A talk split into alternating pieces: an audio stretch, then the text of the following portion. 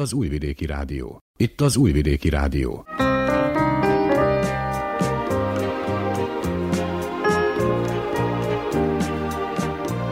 Egészségügyi mozaik.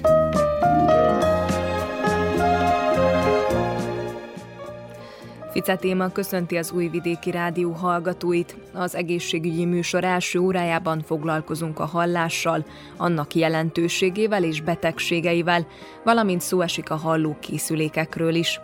Dr. Zorán Dukics fülorgégészt kérdeztük a témában. Továbbá szó lesz a zsírok és olajok fogyasztásáról. Dupá Kevelin táplálkozástudományi szakembert arról faggattam, hogy melyek a legújabb álláspontok a témában.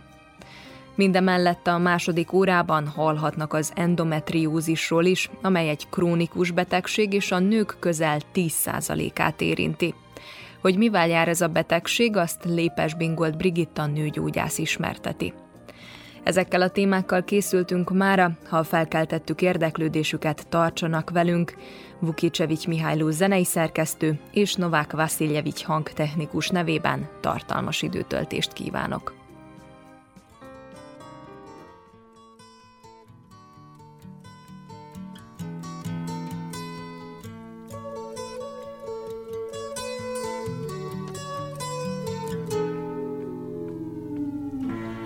comes the sun. Here comes the sun.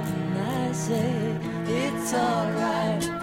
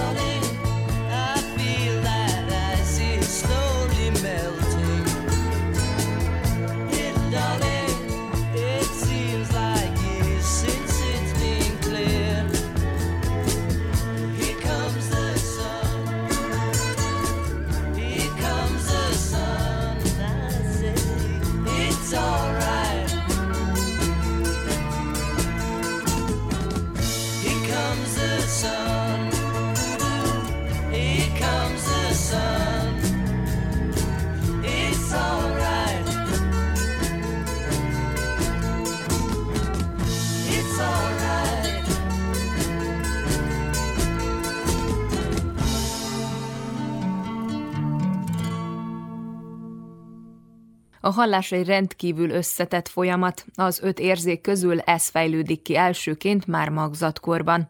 A látási, tapintási, szaglási és ízlelési mellett a hallási információ is igencsak jelentős, melynek közvetítésében a fülnek kiemelkedő feladata van. Dr. Zorán Dukics fülorgégészt a halláskárosodásról és a hallókészülékekről kérdeztük. A hallásvesztés vagy csökkenés, azt ugye többnyire a korral szoktuk egyben mosni, de azért manapság már a fiataloknál is egyre gyakrabban előfordulnak ilyen problémák, és ezt többnyire köszönhetjük ugye az ilyen fülhallgatóknak, meg fejhallgatóknak is, mert hogy azért az utcán rengeteg olyan embert látunk, fiatalt, középkorosztályt, akik így mennek az utcán. Már is én ezt tapasztalom. Mm. Hány decibel okoz károsodást például? Ez nagyon individuális attól függ, hogy milyen frekvencia tartományban van, meg hogy hosszantartó, vagy pedig egyszerű mondjuk egy fegyverlövés okozhat tartós halláskárosodást, fülzúgást, de mondjuk egy munkahelyi ártalom, ahol valaki egy gép mellett dolgozik, ami zúg kegyetlenül, és aztán nem több 9 decibelnél, de évtizedekig aztán történik ott 4 kHz-en egy, egy kiesés vagy egy halláscsökkenés. Ez nagyon-nagyon egyéni, nem csak a hallást károsítja, hanem odahat az vegetatív idegrendszerre is, szóval általánosabb problémákat okozhat a krónikus zaj, de viszont a nagyot hallást, vagyis a hallásvesztést, azt nem csak a zaj válthatja ki, az kiválthatja egy halom más ok is, mondjuk általános rossz állapot, egy magas vérnyomás, magas cukorszint, magas vérzsírszint, krónikus betegségek, krónikus vesebetegség pláne. Aztán keringési zavarok, vírusos betegség, és van egy része, ahol nem tudjuk az okot megállapítani. Tehát akkor, hogyha valaki önöknél ezzel a tünettel jelentkezik, hogy romlott a hallása, akkor azért elég sok mindent ki kell vizsgálni, nem? Igen, de viszont rögtön el kell különböztetni, hogy akut vagy egy krónikus hallásvesztésről van szó. Hogyha akut, szóval, hogyha az gyorsan történt egy pillanatban vagy egy rövid időn belül, akkor azt egyféleképpen kell kezelni, hogyha hosszabb ideje történt, akkor viszont másféleképpen. Itt az akut halláskárosodással annyit mondanék, hogy minél korábban elkezdődik a, a kezelés, annál sikeresebb szokott lenni. Szóval itt otthonülés és várakozás, hogy majd csak elmúlik, ez nagyon drága mulatság lehet, mert ez ahhoz vezethet, hogy kialakul egy tartós károsodás, amit aztán nem tudunk helyrehozni. Szóval arra kérném a hallgatókat, hogy ha ilyen történik velük, hogy hirtelen elveszítik a hallásokat az egyik fülükön, és kialakul egy zúgás is, vagy egy ilyen nyomásérzés, akkor ne csücsüljenek otthon, és ne várják, hogy elmúljon egyedül, hanem akkor rögtön orvoshoz, vagyis inkább fülorgégészhez kell menni, rögtön megnézetni magukat, megvizsgáltatni, esetleg egy hallásvizsgálatot elvégezni, és akkor rögtön cselekedni annak érdekében, hogy ne alakuljon ki egy tartós süketség azon a fülön. Krónikus halláskárosodást pedig egyrészt keringés serkentőkkel, B-vitamin, E-vitaminnal, meg hát ugye valakit eltávolítani abból a közegből, ahol kialakult ez a... Ha lehet. Az, hát ha lehet, ha nem, akkor meg valamilyen védelmi eszközöket használni, mondjuk ha valaki egy zajos gép már dolgozik, hát akkor tegye fel az antifont, próbálja csökkenteni a zajártalmat, vagy ha valaki muzsikus, nem tudom, rockzenész, és nem 90-100 decibelen muzsikált, akkor tegyen füldugót a fülébe, és akkor úgy muzsikáljon.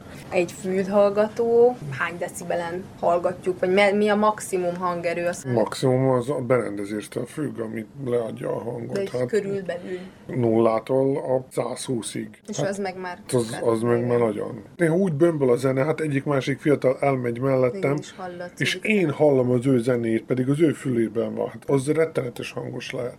Igen, egyébként az új okostelefonok ezt már kimutatják, tehát hogy jeleznek egy bizonyos szint után, hogyha hosszú távon úgy hallgatjuk a zenét, akkor az már káros. Igen. Hogy történik egyébként a kivizsgálás? Például ez a hallásvizsgálat, ez hogy történik? Megint csak az, hogy kikérdezzük a részletes adatokat, a történéseknek a sorrendjét, hogy mióta tart, milyen melléktünetek voltak, meg esetleg szó szóval gyakran kialakul egy fülzúgás, ami nagyon jelentős, és ami gyakran jobban, vagy legalább úgy zavarja a, a pácienseket, mint az, hogy elveszett a hallásuk, vagy legyöngült. Néha jelentkezhet szédülés is, meg aztán a adatok levétele után elvégzünk egy részletes klinikai vizsgálatot, elvégzünk egy audiometriát, timpanometriát, szóval megmérjük a hallást, megmérjük a nyomást a középfülben, és akkor ennek alapján felállítunk egy diagnózist. Hogyha szükséges, akkor elvégzünk egy komplett auditív vizsgálatot, néha elvégzünk mágneses rezonanciát, koponya vagy a sziklacsontnak a mágneses rezonanciáját, vagy esetleg a, a CT-t, a komputerizált tomográfiáját, és itt ez egy külön szakák foglalkozik ezzel, az audiovesztibulológia, ez a fülorgégészetnek egy alágazata, ami a hallás és az egyensúlyérzés zavaraival foglalkozik.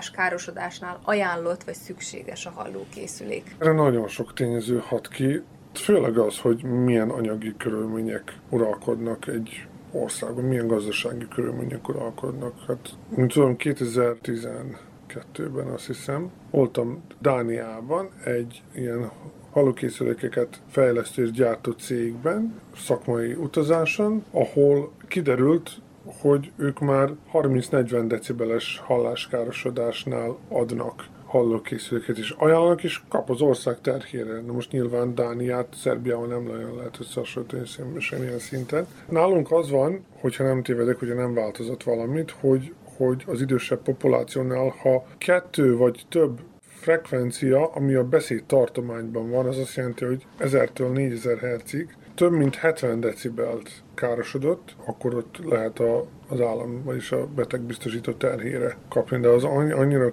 bonyolult lett ennek a megszerzése, hogy, hogy ezt most már szekunder típusú intézményekben, mondjuk a kórházban, ezt most már nem tudják kiírni, hanem a terciál, szóval a klinikákon lehet csak kiíratni, és most képzeljen el egy 75-80 éves illetőt, akinek kétszer el kell jönni újvidékre, hogy itt lemérjék a hallását, hogy itt megnézzék, aztán elmegy haza, akkor esetleg pótvizsgálatot igényelnek, akkor megint visszaidézik, stb.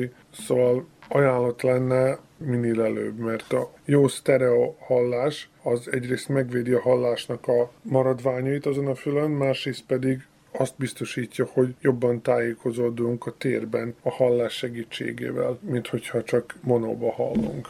És gondolom, hogyha már nagy is a halláskárosodás, akkor ezek a készülékek nem is tudják teljes mértékben visszaadni.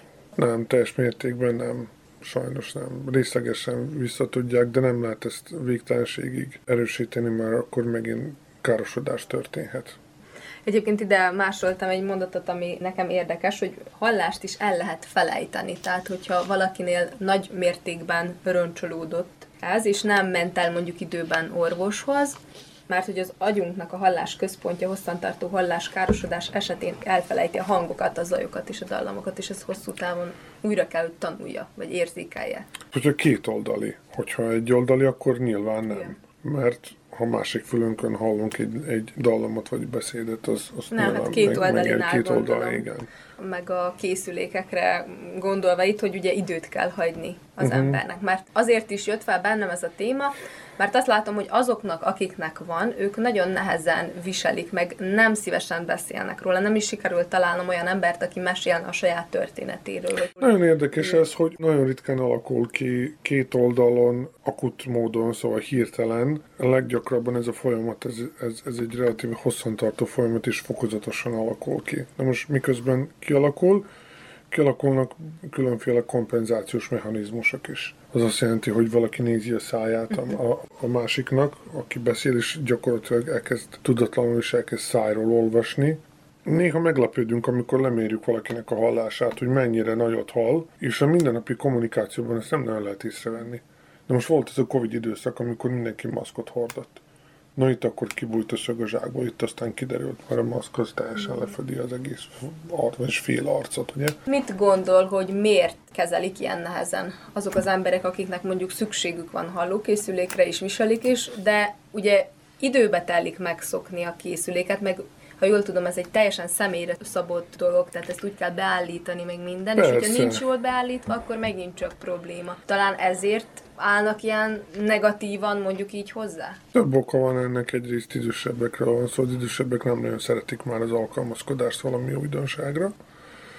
Sokaknak az a meggyőződés, hogy őket most kitaszítják, vagy, vagy valamilyen módon csúfolják a, a hallókészülék miatt. Ugye ilyen relatíve primitív maradi közegben élünk, ahol még mindig domináns ez a meggyőződés, hogyha valakinek ott lóg a füle mögött a hallókészülék, akkor most őt kinevetik, vagy kigunyolják ez miatt. De hát viszont vannak olyan hallókészülékek is, amik bent vannak a hallójáradon, amiket kívül nem is lehet látni. Egyrészt ez, másrészt pedig az idősebbeknél nem csak a, a szenzor, a hallószerv, vagyis a kortiszerv a, a belső fülben károsul és öregedik el, hanem az idegpályák is. Ez a hallóideg, meg az idegpályák fönt az agyban, úgyhogy nem csak a szenzor, mi, mi a szenzort próbáljuk kompenzálni hallókészülékkel, de hát a, a felsőbb asszociatív központok is károsulnak. Tehát akkor ezért kellene minél előbb menni, hogy ne halljanak Így van, az idegszak. így van. Hát az történik, amit az előbb is említett, hogy legtöbbször a halláskárosodás a magas frekvenciák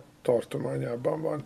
A magas frekvenciák tartományában vannak a mással hangzók. A mással hangzók adják meg a beszédnek az érthetőségét. És akkor van az a jelenség, hogy hallom, de nem értem. Fölcsavarja Tati vagy a mami százasra a tévét, már a, már a harmadik szomszéd is hallja a híradót, meg minden, mert a házbeliek azok majd meg őrülnek, mert olyan zajos és, és nem érti. Igen, a harmadik pedig az, ami nem populáris, de ki kell mondanom az, hogy önfejűek, csak könyösek, és akkor nem, nem akarnak egyszerűen, mert ők még mindig abban a világban élnek, amikor ők tehetőség, fiatalok, vitálisak voltak, most már régen nem, de hát ezt abszolút nem akarják elfogadni. Hát sokat láttam ilyen családban is, meg családon kívül is. Mennyi ideig tart ez a hozzászokási beállítási folyamat? Tehát, hogyha valakinek most lett hallókészüléke, mennyi időt adjon magának erre? Mármint abból a szempontból, hogyha most két hete van, és már próbálja feladni, akkor nyilván azért ez Hát egy a két hét után folyamat. ne, hát próbálja meg feladni, ha fél évig nem tud hozzászokni. Nem, nem kell két hét a- után feladni. Hát ezt, ezt gyakorlatilag azzal lehet hasonlatba hozni, hogy nem tudom, van neki egy lábsérülés, és kapott egy mankót, amivel most nem tudom, következő 6 hétig járni fog. Na most akkor nem fog eldobni a mankót, és akkor bicegni azon az egy lábán, hanem szépen meg fogja megtanulni a mankó használatnak a technikát, és akkor gyönyörűen jár azzal, hogy ne terhelje a beteg lábát. Kb. ennyi.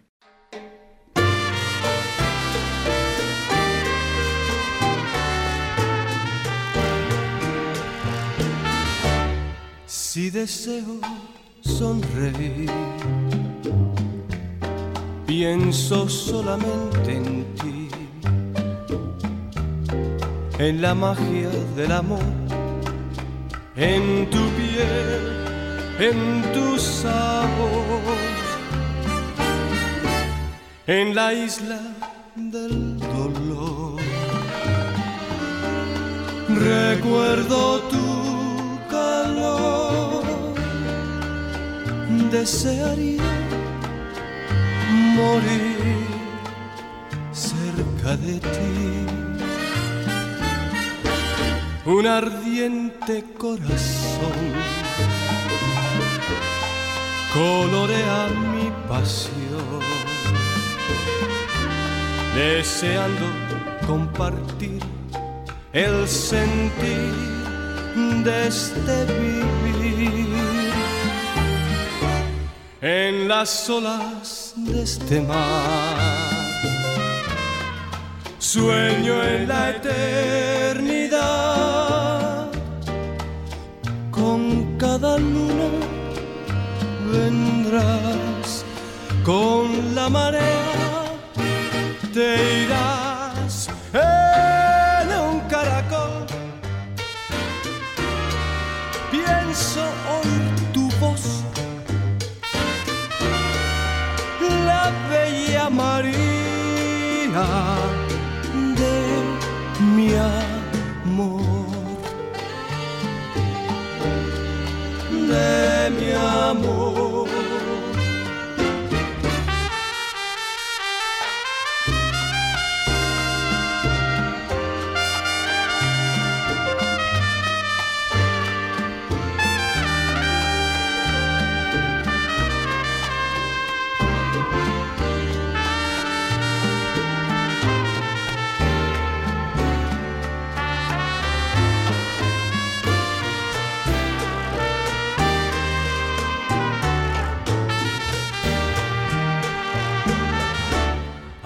aunque estemos separados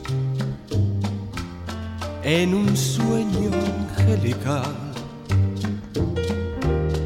Si llego de nuevo a amar, no hay razón por qué cambiar. Temo yo permanecer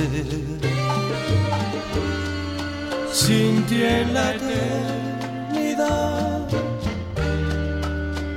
Lejos nos pueden separar, jamás pudiera olvidar tu risa celestial, tus besos, tu calor. La bella María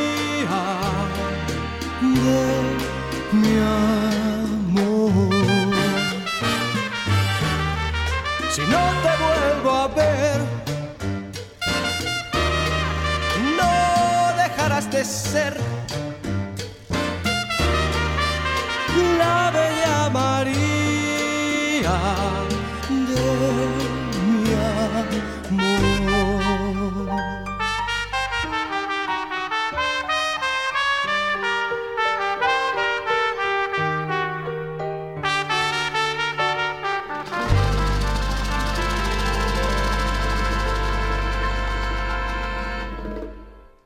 A zsírok és olajok fogyasztásáról a mai napig számos téves információ kering az interneten. Dupák Evelén táplálkozástudományi szakembert arról kérdeztem, hogy melyek a legújabb álláspontok a témában. A legújabb álláspontok ugye pont mostanában a biohacker lét ugye nagyon-nagyon ilyen reneszánszát éli, ez úgy mondható. Tehát, hogy mindenki biohacker, mindenki keto paleo vonalon étkezik, és egyébként ebben nagyon sok alap is van, szóval én azt gondolom, hogy ez nem csak egy divat hullám, hanem hogy tényleg ez az autoimmun, keto és paleo étkezés, ami ugye valójában elég erősen kizárja, tehát alapvetően kizárja a gabonaféléket teljes mértékben, tehát a glutént egy az egybe, és a gabona helyettesítőként se sok mindent engedélyez, ugye ilyen keményítő tartalmú ételeket engedélyeznek ezek a vonalak, mint például esetleg a, a burgonya, vagy a rizs időnként kevésszer, meg a gyökér zöldségek ugye főként, és akkor ők ugye ebből fedik ki a szénhidrátot, és minden más zsír, zsíradék, meg fehérje, és azt látni ezeknek az egyéneknek, akik ilyen keto, paleo vonalon mozognak, nagyon jók az egészségmutatóik, úgy az energiaszintjeik, teljesítőképességük, terhelhetőségük, úgyhogy azt gondolom, hogy tényleg a zsírfóbia jó, hogy feloszlott, és inkább ténylegesen a szénhidrátokra kell helyezni, és azonban is a finomított gabonafélékre a hangsúlyt. Úgyhogy igazából én szakmailag szakmailag nagyon-nagyon zsírpárti vagyok, és figyelem, hogy elegendő legyen a bevitel, viszont persze ugye nem minden zsír okés, és akkor ugye erről fogunk majd beszélni. Mint táplálkozás tudományi szakember, milyen zsírokolajok fogyasztását javallod? Ha a növényeket nézzük elsősorban, akkor én minden ilyen növényi olajat, tehát úgymond ki szoktam zárni az étkezésből, a napraforgóolajat ugye azonnal, de hogy így a repce, pálmolaj, persze ugye az is menjen ki, esetleg még az ilyen egyéb, hogy szőlőmag, tehát mi ezeknek se vagyunk nagy rajongói, mert hogy ezek ugye hidrogénezett olajakról van szó, és itt az omega-6 és az omega-3 arány már ugye nem megfelelő az emberi szervezetnek. Ugye ezek az omega-6, omega-3, omega-9, stb. ezek a zsírsavak modulálják bennünk azt, hogy milyen mennyiségű gyulladásos reakció zajlik le. Szóval nagyon fontos, hogy ezeknek a zsírsavaknak az aránya és mennyisége napi szinten megfelelő mennyiségbe kerüljön be ahhoz, hogy ne legyenek gyulladásos reakciók. Na, hogy ennyi a növényiről. Az állatéredetet zsírt mi amúgy nagyon szeretjük, tehát hogy a kacsa zsír, liba zsír, disznózsír, mangalica zsír, ez, ennek mindegyiknek nagy rajongója vagyunk. Egyáltalán nincs ilyen, eh, szinte mondjuk, ha valaki szív- és érrendszeri beteg, ott azért nem biztos, hogy ezt ajánlanám, akkor lehet, hogy inkább egy kókuszsírt ajánlanék helyette. Ami nagyon fontos és jellemző mindkettőre, a kókuszsír és az állati zsíroknak is az égés pontja nagyon magas. Ez azt jelenti, hogy lehet úgymond égetni ezt a zsiradékot, tehát mondjuk, hogyha hosszú távon sütök benne valamit, 10-15 perces sütésnél nem fog olyan bomlástermék keletkezni a sütésből, ami ugye karcinogén, azaz rákkeltő lenne, és hogy az ugye bele fog nyilvánsulni az ételünkbe is. Na most a kókuszsírnál esetleg még annyit érdemes tudni, azok a kókuszsírok, amik ízesek sajnos, tehát amik kókusz ízű, azok igazából a jobb minőségűek, mert azok azok, amik nem kezeltek. A kezelt, az meg már nem lesz ízes, ugye ezzel jobb dolgozni is, csak hogy az már kezelt, szóval úgymond az a kevésbé minőséges kategória lesz. De itt is, hogyha valaki itt össze szeretné rakni az otthoni olaj konyháját, akkor ugye az a megfelelő, hogyha ugye az állati zsírokra támaszkodunk szinte 80-90%-ban, mint ugye hevíteni való zsíradék, hulladék, ezen felül a kókuszsír az lehet otthon, csak ott vigyázzunk erre a nem földolgozott kategóriára, és akkor az olívolaj pedig mindenképpen, tehát magas tisztaságú olívolaj szintén, de hogy csak öntett olajként szerepeljen az étrendbe. Ezeket lehet így kombinálni ugye a, a mindennapokba, akár egy nap mindegyikből, vagy bármi egyéb. És mi a helyzet a gívajjal, mert hogy mostanában ez is úgy látom, hogy utat tör így a piacon. Igen, igen, hát Indiából származik, nem tudom, hogy azt így érdemes kiemelni, de hogy egy ilyen tradicionális indiai konyhának az élelmiszere, és azért kap ekkora teret a gí igazából, mert ugye a gínél is az a lényeg, hogy ugye itt legtöbbször egy jó minőségű gí, az ugye egyrészt bio, organikus jelzéssel bír, ez ugye azt jelenti legtöbbször, hogy a teheneket ugye szabadtartásban legeltetve tartják, ugye őket sem kezelik antibiotikumokkal, stb. stb. Szóval ez a nagyon-nagyon szép élelmiszeri láncot láthatunk mögötte. De másrészt, meg ugye amikor a, a gíről beszélünk, akkor ott a földolgozási eljárások alatt sokkal jobban el tudják reagáltatni a tejfehérjét, meg a tejcukrot, és ebből kifolyólag sokkal több érzékeny ember tudja gond nélkül fogyasztani. Persze így is kis mennyiségben, mert nagy mennyiségben az érzékenyek reagálni fognak, de egy kis mennyiségben beleférhet például egy laktózérzékeny vagy egy tejfehérje allergiás embernek az étrendjében a gí, és ugye ebből kifolyólag, hogy manapság már növekszenek ezek a számok nagyon, hétről hétre ezek az allergiás és intoleráns emberek száma, ebből kifolyólag a gí ugye elkezdett teret hódítani. És egyébként finom is. Nagyon finom, igen. Van egy ilyen nagyon jó kis, én mindig azt szoktam mondani, egy ilyen mint hogyha meg lenne úgy pörkölve kicsit a dióíz, olyan utóíz, uh-huh. utóíz lehet a jó, jó minőségű génél tapasztalni.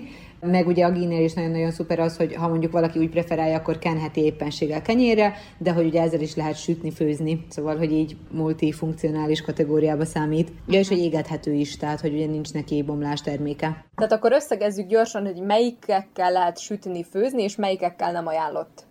Sütésre ugye ajánljuk az összes típusú állati zsiradékot, tehát most így a teljességigény nélkül kacsa, liba, mangalica, disznó, akkor ugye a kókuszsírt is ajánljuk, mindkét formáját, a finomítottat és a finomítatlant is, de preferáljuk inkább ugye a finomítatlant, ha már választhatunk a polcról. Ennyi, ezeket ajánljuk sütésre, és akkor ide esetleg még ugye a gí jöhet, ki hogy preferálja, tehát az így a harmadik pillér. Öntetolajnak pedig ugye az olívolajat ajánljuk.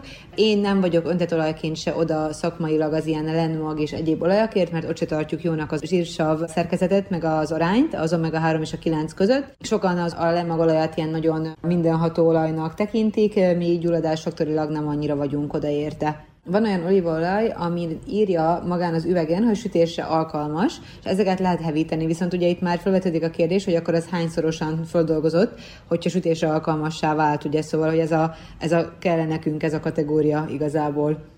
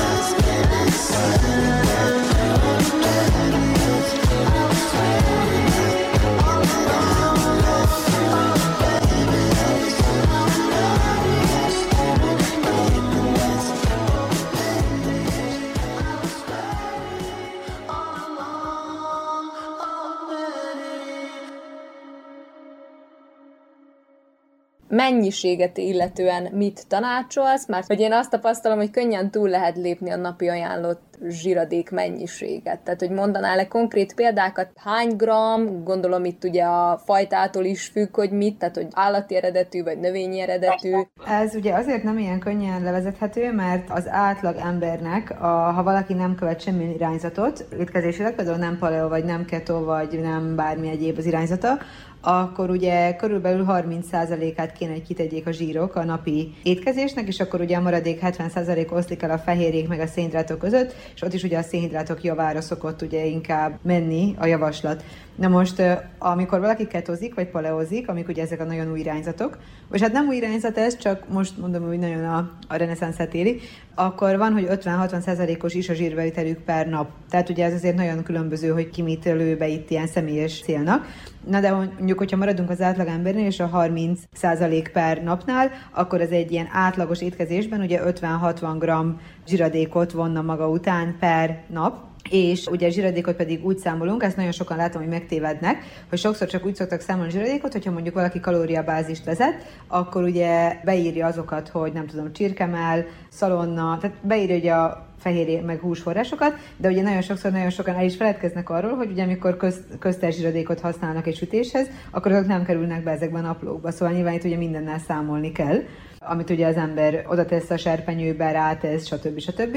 Amikor ugye számolunk kalóriában, illetve gramban, akkor ugye egy gram zsiradék, az ugye durván, most 9,3, de mondjuk durván 9 kalóriának szoktuk venni. Szóval ha valaki ezt így magának akarja éppen mondjuk bármilyen applikáció nélkül számolni, akkor se annyira nehéz, mert igazából, hogyha egy konyha mérleggel méricskél, akkor már azért úgy lehet számolgatni, mondjuk csak azokat a zsírokat, amiket például sütéshez elhasznál, és ugye aztán arra érdemes már egy kalóriabázist használni, amikor már ételeket is beleszámolunk, ugye már ott azért kell tudni a pontos összetételt. Én egyébként nem tartom én ördögtől valónak a 30%-nál több zsíradékfogyasztást, tehát én azt gondolom, hogy ez a 100 g akinek ugye olyan az anyagcseréje, akinek ez vált be, és aki a keto vonalon fedezi az energia mennyiségét, azoknak kell, tehát ez egyértelmű, azoknak kell, mert ugye a szénhidrátok nem fednek, Úgyhogy olyan direkt megmondani nem lehet. Ez a 30% és 50-60 gram, ez egy átlag embernek az ajánlása tudna lenni, de manapság én azt látom, hogy nagyon kevesen táplálkoznak ilyen átlag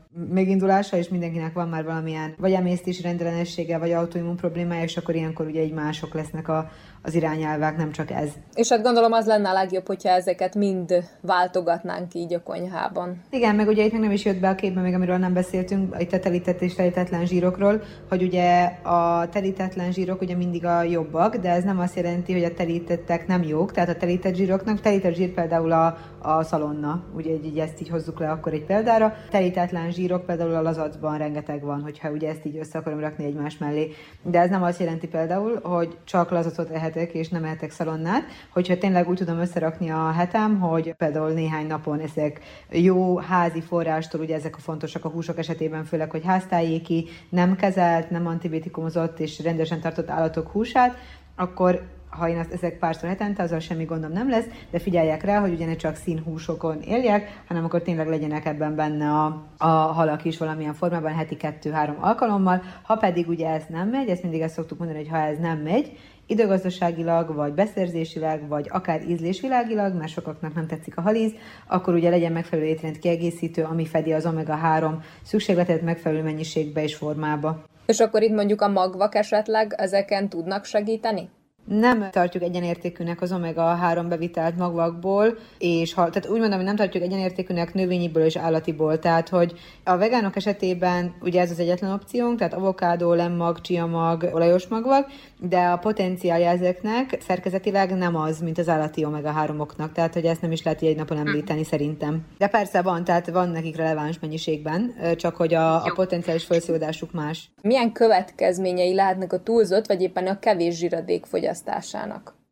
Fogyasztásának ugye egyértelműen az elzsírosodott erek lesznek a következménye, de ezt is kiemelném, hogy az ereket soha nem csak a zsíradék zsírosítja el. Tehát olyan nincs, hogy valaki mondjuk, hogyha zsíron él, és csak zsíron él, akkor se lesz zsíros ere. Tehát ugye az ereknek ahhoz, hogy elzsírosodjon, ahhoz mindig kell közvetítőként cukor, egyszerű cukrok, és hogyha az egyszerű cukrok meg a zsírok egy időben rosszul kombinálva kerülnek be az étrendbe, akkor beszélünk ugye zsíros erekről, meg ugye zsíros vérről, úgymond így a köznyelvben. Na most a fruktóz, mint ugye a gyümölcscukor, az hatalmas veszély a vérzsírban, tehát ugye ez nagyon-nagyon fontos, hogy korlátozni kell az emberek, tehát a vérzsíros embereknek a fruktóz bevitelét, azaz a gyümölcs bevitelét, illetve ugye az egyszerű cukrokét. Tehát azt azért szeretném eloszlatni ezt a kételyt, hogy nagyon-nagyon sok olyan embert láttunk már, aki tényleg szalonnál, szalonnával, mangalicával, mindennel együtt eszik, és mégse zsírosak az erei, nincs elzsírosodva ugye a vére, Viszont ugye ott van a másik, én már olyat is láttam, hogy a vegán kliensemnek totál zsíros a vére, és ugye a sok gyümölcsre vezettük vissza a problémát, ugye, mert hogy a fruktóz mindenhol bekerül.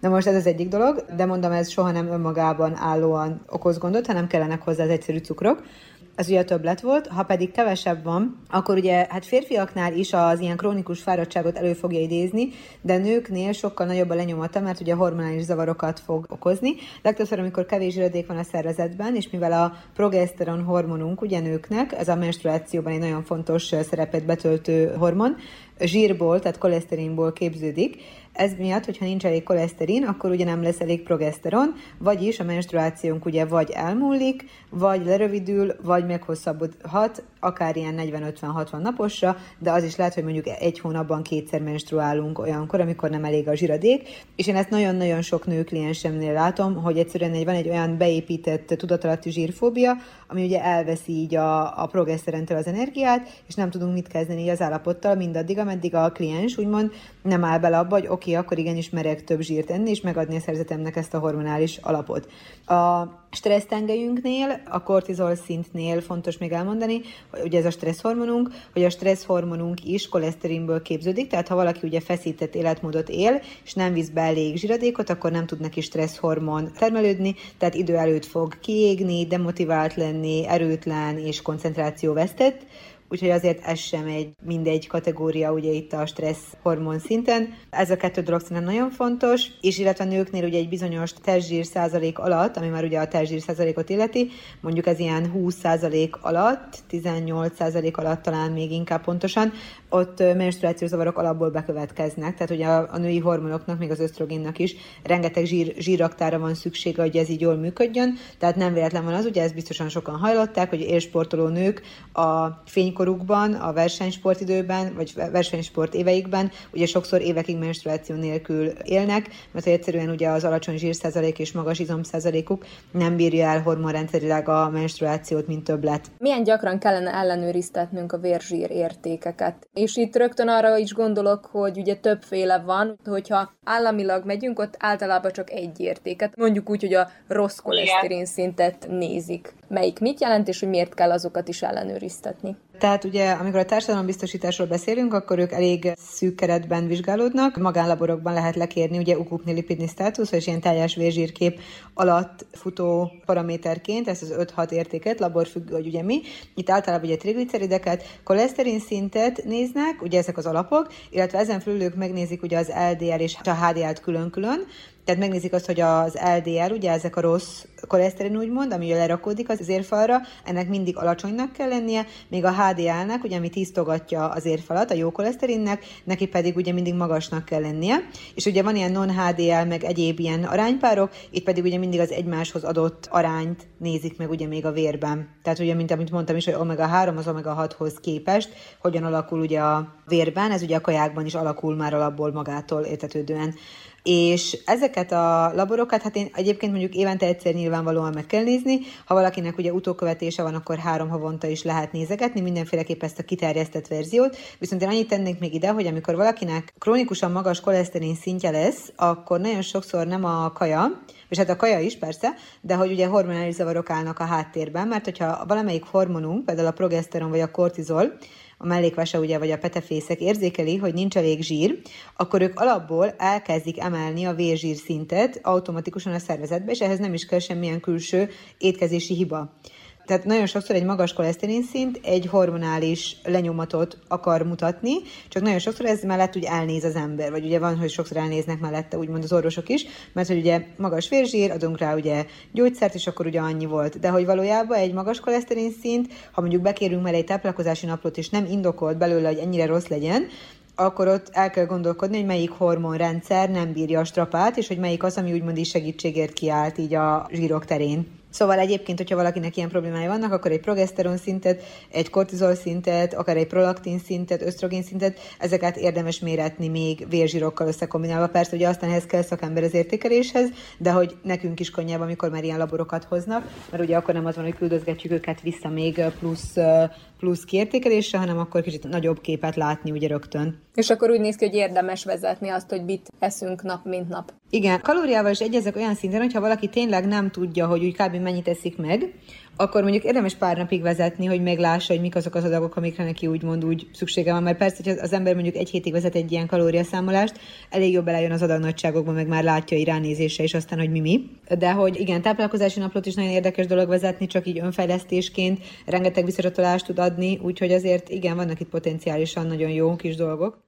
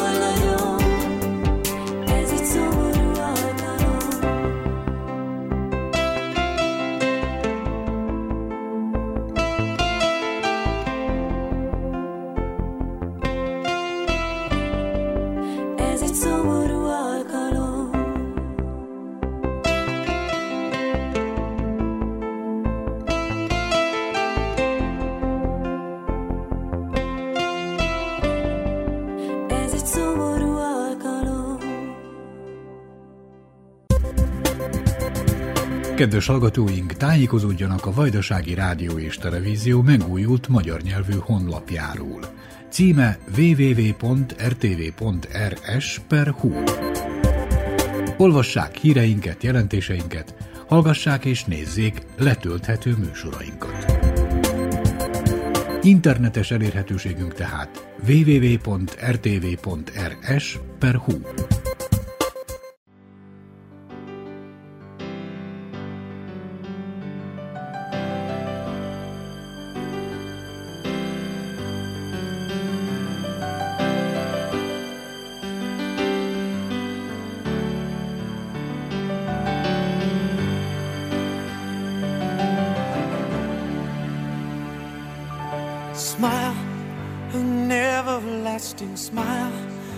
Smile can bring you near to me.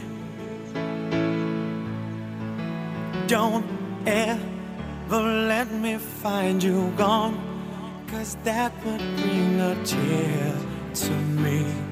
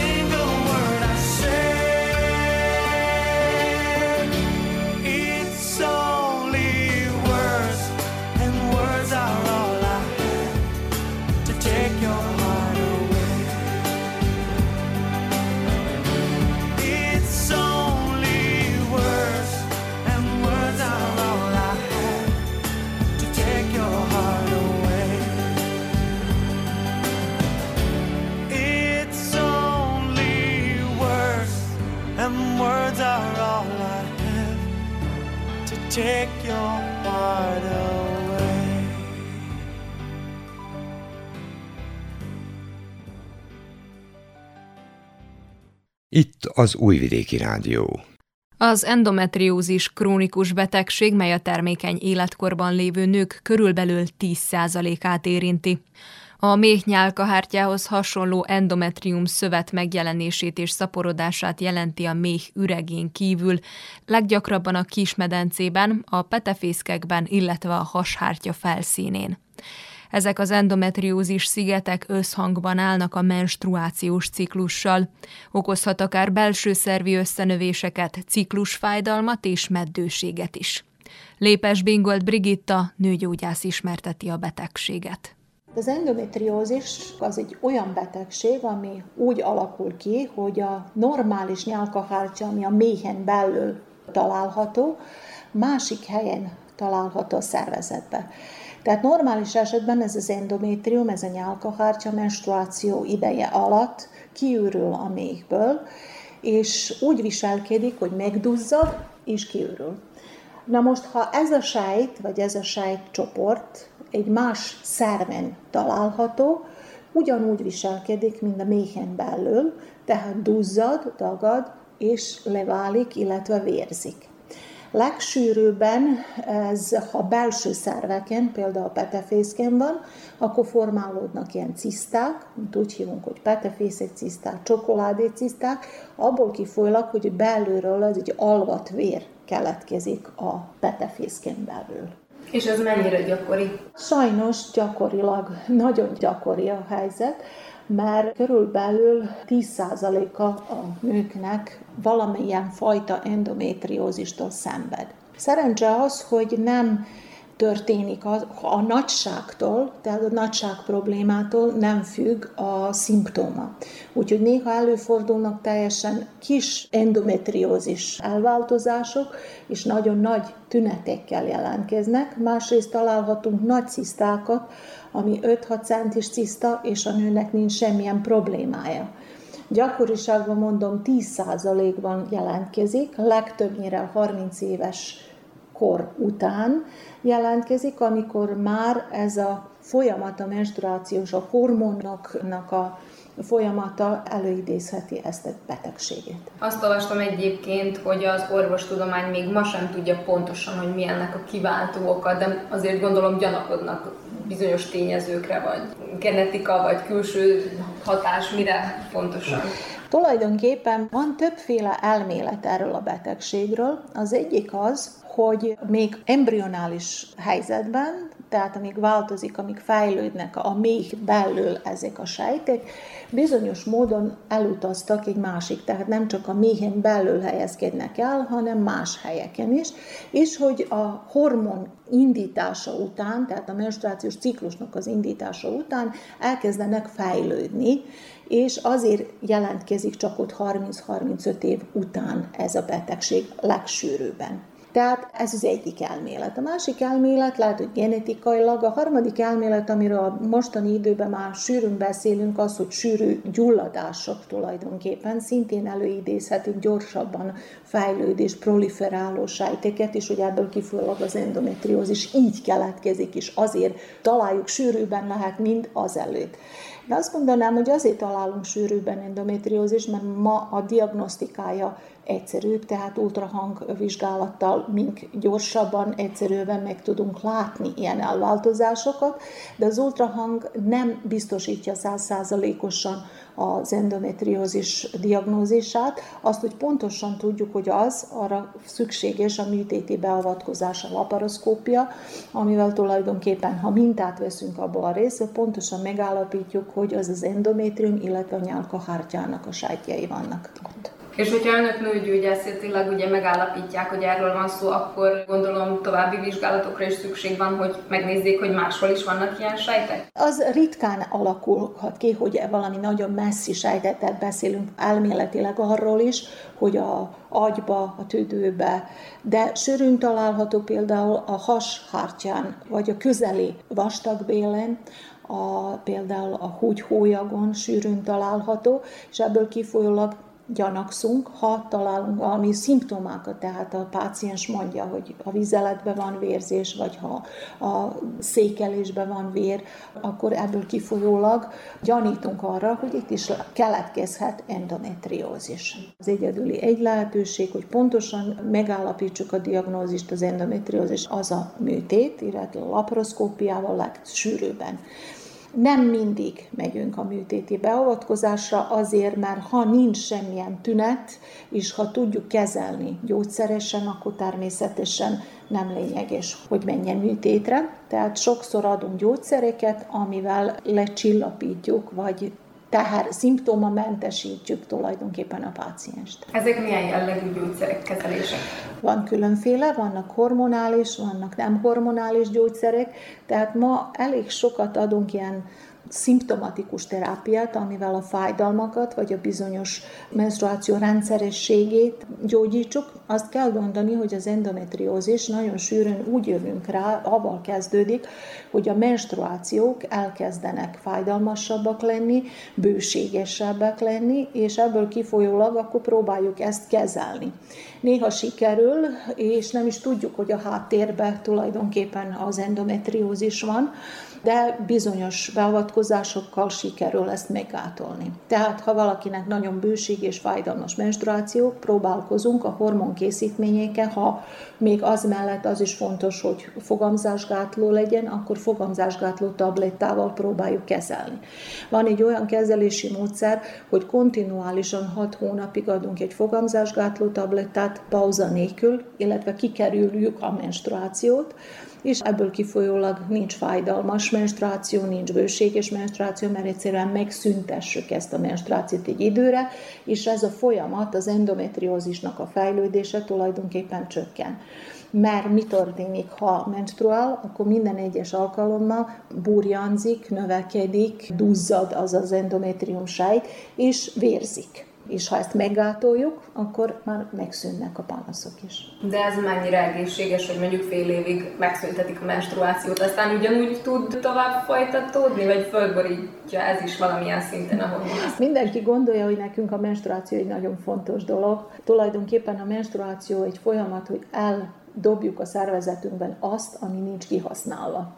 Úgyhogy az, hogy nincs menstruáció, az nem kóros dolog, mink ilyen spirálokkal és ilyen progeszteron szintű spirállal is megállítsuk a vérzést, és tulajdonképpen ez nem kóros, mert nem burjanzik, nem terjed ez a része a méhnek, és ebből kifolyólag nincs mit el is távolítani. Ha nem nincs ez a rész, akkor nincs mit eltávolítani. Úgyhogy nem kóros ez az egész folyamat, és mellette nagyon jó gyógyítási módszer, mert megszűnnek a panaszok, és le is állítsuk az endometriózisnak a fejlődését. De a hat hónap után ugyanúgy be tud indulni ez a folyamat a szervezet?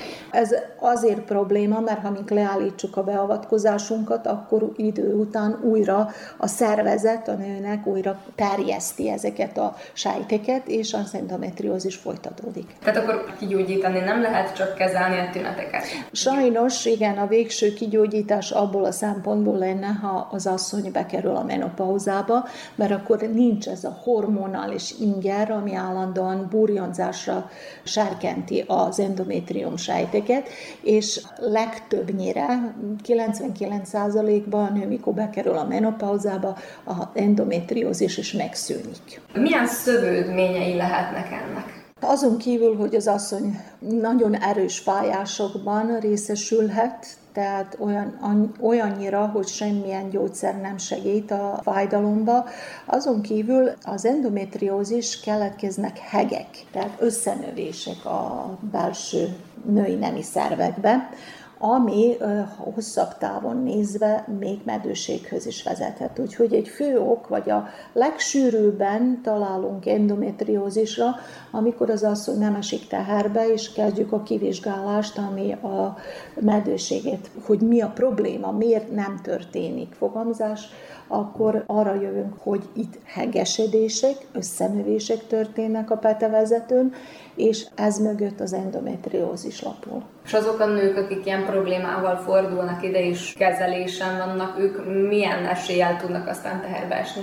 Nagyon nehéz a helyzet, ha attól függ, hogy mennyire terjed az endometriózis, de ha időben megtaláljuk, időben kezdjük kezelni, ez abból is történt, hogy a nők máma később vállalják a terhességet, és elmúlik elég sok idő, endometriózisnak adunk lendületet, hogy bizonyos károkat csináljon a szervezetbe, és akkor utána cselekszünk. Tehát a laparoszkópiával lehet ezeket a hegeket fölbontani, kinyitni a petevezetőket, eltávolítani a cisztákat, amik keletkeztek, úgyhogy komoly gyógyításra, néha komoly gyógyításra van szükség.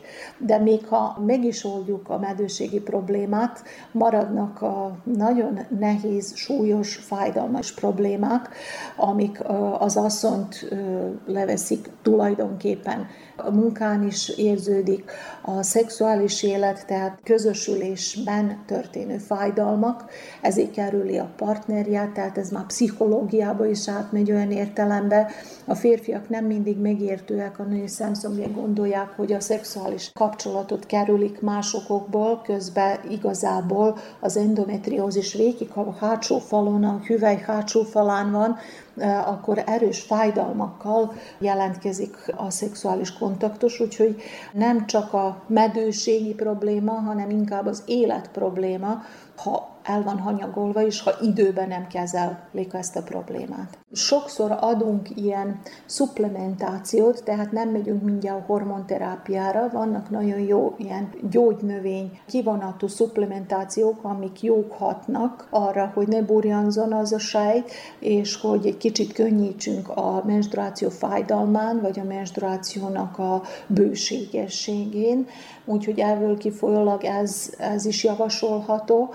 Azt is kell mondani, hogy ez az endometriózis legsűrűbben a méhben jelentkezik, tehát bemegy a méhnek az izmaiba, és ez is lehet a medőségnek az egyik oka, illetve nem annyira a medőség, tehát a fogamzás megvan, de a magzatnak a kihordása, még utána a normális szülésnek a levezetése, lehetnek nehézségek, ha ez az endometriózis bemegy az méh izomba, úgyhogy erre is kihat. Egy nagyon széles körű betegségről van szó, ami károsítja a nőket is, de az egész család életére is kihathat. Akkor az lenne a lényeg, hogy rendszeresen jöjjönek el ugye nőgyógyászati ellenőrzésekre. Igen, az és az egyik beszámoljanak az összes panasz. Igen, igen, mert egy fájdalmas szexuális aktus is fölhívja a figyelmet nőgyógyásznak, hogy ilyen irányban is próbálkozom, és látja, hogy mi a probléma nem csak a rendszeres nőgyógyászati vizsgálat, kell tudni azt is,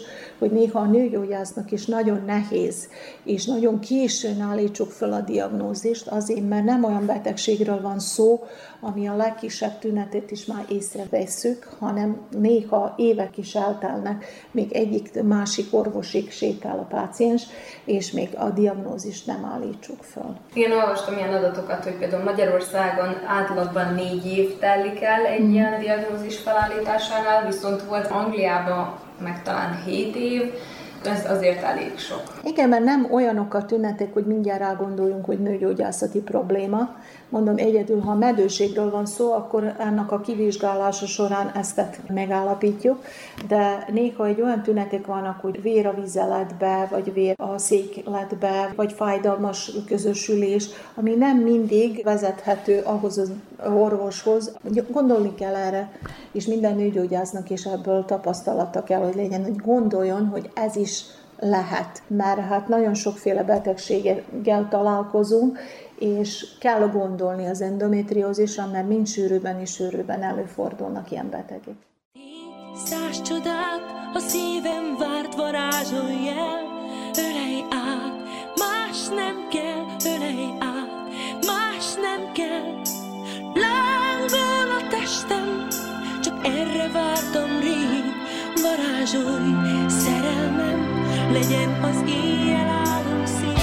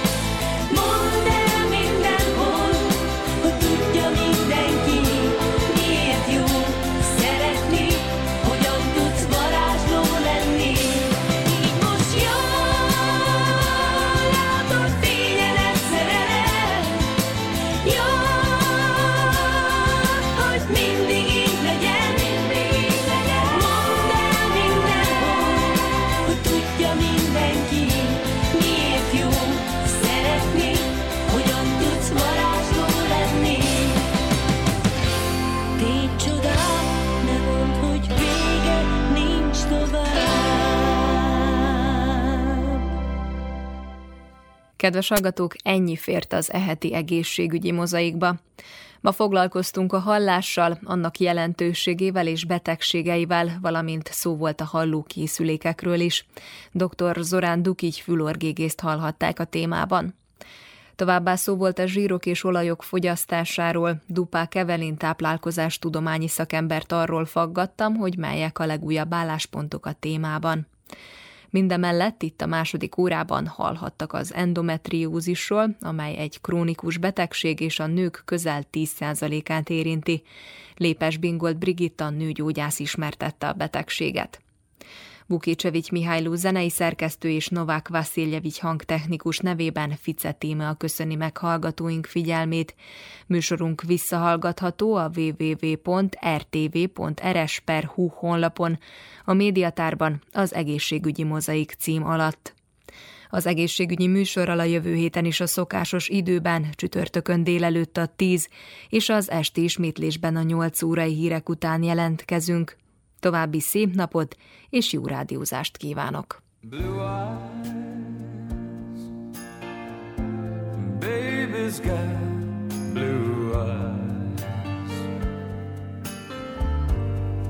Like a deep blue sea.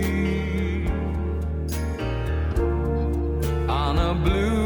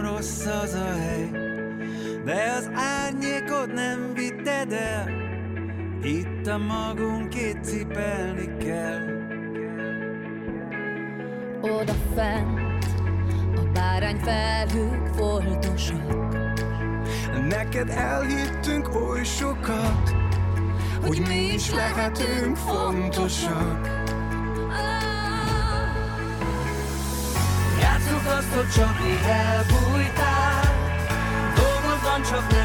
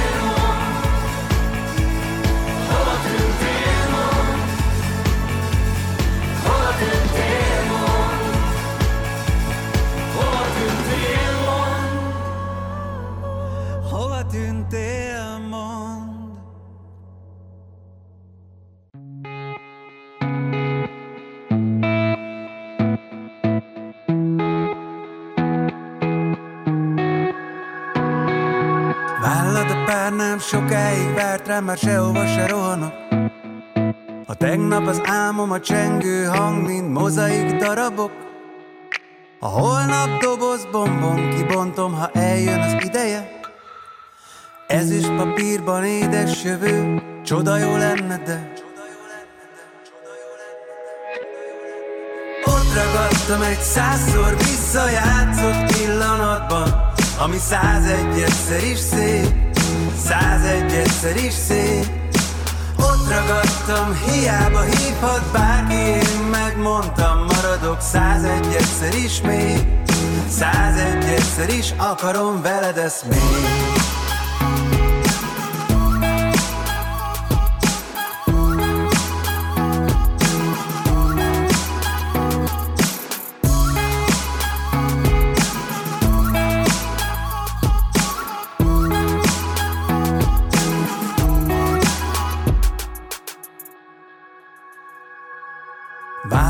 Bár nem sokáig várt rám, már sehova se rohanok. Tegnap az álmom a csengő hang, mint mozaik darabok. A holnap hajó, utazni jó, ha eljön az ideje. Ezüst hullámok várnak, horgonyt szedni kellene. De én ott ragadtam egy százszor visszajátszott pillanatban Ami százegy egyszer is szép Százegy egyszer is szép. Ott ragadtam, hiába hívhat bárki Én megmondtam, maradok százegy egyszer is még. Százegy egyszer is akarom veled ezt még